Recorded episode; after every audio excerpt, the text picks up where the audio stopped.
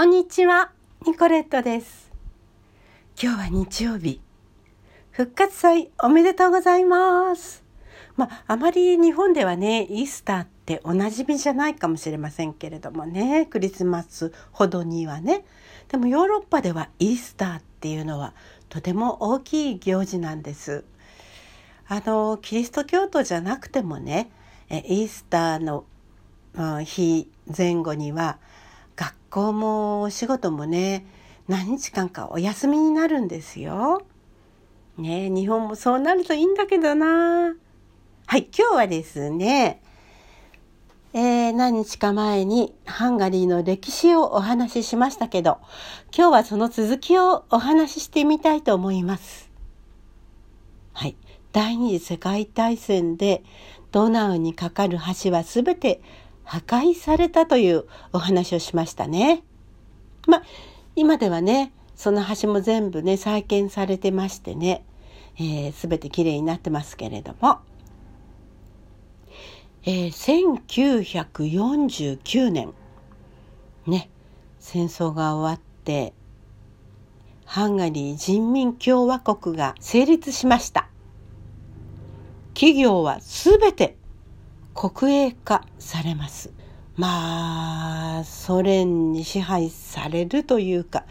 そんな感じになっちゃうんですね。あの頃はね、ポーランドとかね、あの、チェコスロバキアとか、ユーゴスラビアとかね、ルーマニアとか、みんなそんな感じでしたよね。まあ戦争で負けてしまったんだからしょうがないといえばしょうがないんですけど、日本だって負けたんですけどね。でね、えー、っと、企業はすべて国営化でしょ？で、それに対してですね、ハンガリー人は革命を起こします。1956年、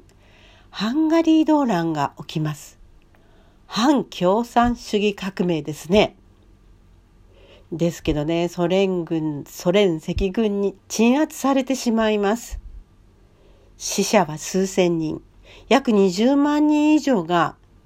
西側諸国へ亡命したと言われています。私たちが住んでいたあのアパートのね、ねお隣のおばあちゃまとその娘さんはね、その時の話をしてくれました。あの頃はね、怖くってね、ベッドの下にね、耳を塞いでね、あのー、ずくまってたのよ、なんてお話をしてましたね。まあその時ね、多くの血が流されましたけれどもね、あの、ハンガリー政府もちょっとは反省したみたいでね。で、1980年代、ね、ハンガリーは、その、56年の動乱に端を発して、えー、っとですね、西側諸国はですね、常にハンガリーに好意的でした。ハンガリー政府も、その動乱の後ですね、長年にわたって産業の分散化や企業の市営化などですね、様々な経済改革を試みました。まあ、あの、でも国営企業というのは多かったですよね。だけどもあんまり改革は成功したとは言えなかったんですね。それで1980年代には対外債務が驚異的に増えたんですね。まあそれでもね、日本のテレビで1980年代にハンガリーの経済は他のあの東欧諸国と比べて、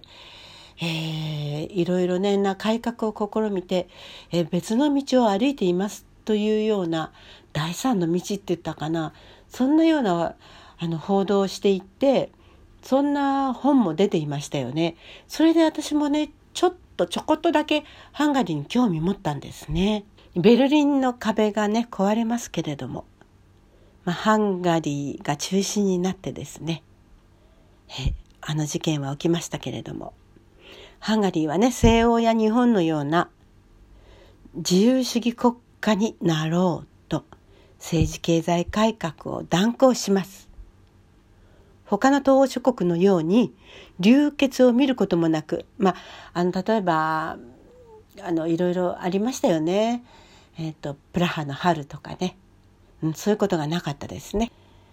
えー、ハンガリーの革命が平和のうちに進められました。その辺のお話っていうのはね、また機会があったらお話ししたいですけれども、あの、有名なショプロンでね、ピクニック計画という計画がありまして、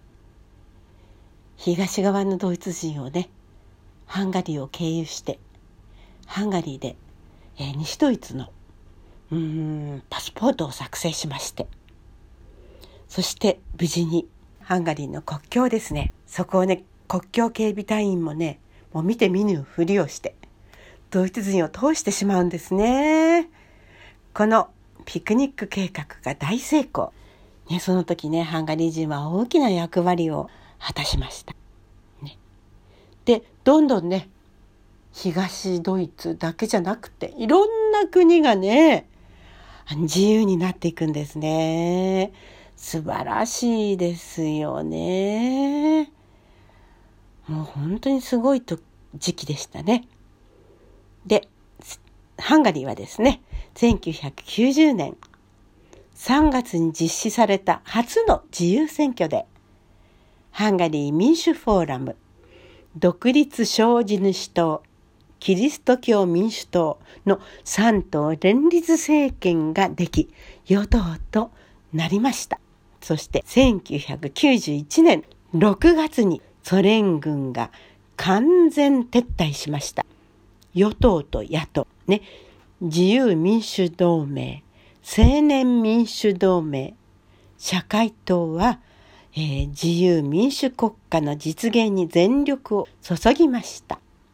で私たちがハンガリーに行きましたのは、この翌年1992年でした。ですからね、まだ過渡期でね、なんとなく混沌とはしていましたけれども、なんか自由を謳歌するような雰囲気は伝わってきましたよね。えー、そのソ連が、えー、撤退した記念の祭典なんていうのもね、英雄広場であったりしまして、ねちょうどいい時期に行ったかしら。でも、毎年法律が変わるという大変な時期でもあったんですね。前にお話ししましたけれどもね、前のお話をもう一度聞いてみてください。このね、新しく政権を取った民主フォーラムという政党。まあ、あの、アンタル・ヨージェフさんというね、首相、とてもね、人気があったんですけれどもね、残念ながら、あの、プロの政治家ではなかったので、何て言うんですか？まあよくあることですけれどもあの古い体制の人間を全部排除しちゃったんですね。でも古い体制の方でも力がある方能力ある方っていうのはいるわけですからそういう方を政治の場に引き戻して一緒にやればねよかったのかもしれないんですけどねそれができなかったんですね。まあその後ですねこのアンタル・ヨージェフさんはご病気になられてね。それでついにお亡くなりになるんですけれども、まあ、人気もありましたのでね。あの葬儀の時私はハンガリー人の友人と国会議事堂に行きました。そしたらね国会議事堂の前は長蛇の列でした。どうする？並んで待つ？なんて話したんですけどまあ夜中になりそうだねっていうことでまあ、帰っていったんですけどね。まあ政治、その方の政治はあまり評価されませんでしたけれども、個人的にね、大変人気のある方でした。さて、えー、ハンガリーの首都、ブダペストですね。ヨーロッパの中心に位置してまして、毎年多くの観光客を迎えています。日本人もたくさん行きますね。え前にお話ししましたが、私たち日本人は、あの、この頃はですね、入国の際にビザが必要でした。でも現在は必要ありません。ね。えー、